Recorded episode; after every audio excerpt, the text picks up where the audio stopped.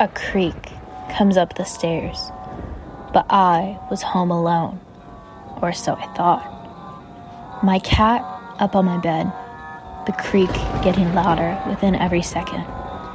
I begin to panic, lost in what to do. The light flips on in the hallway. I begin to panic. I run and hide in the dark closet of my room. The door bursts open. A dark, mysterious figure stands before me in my room. I begin to panic.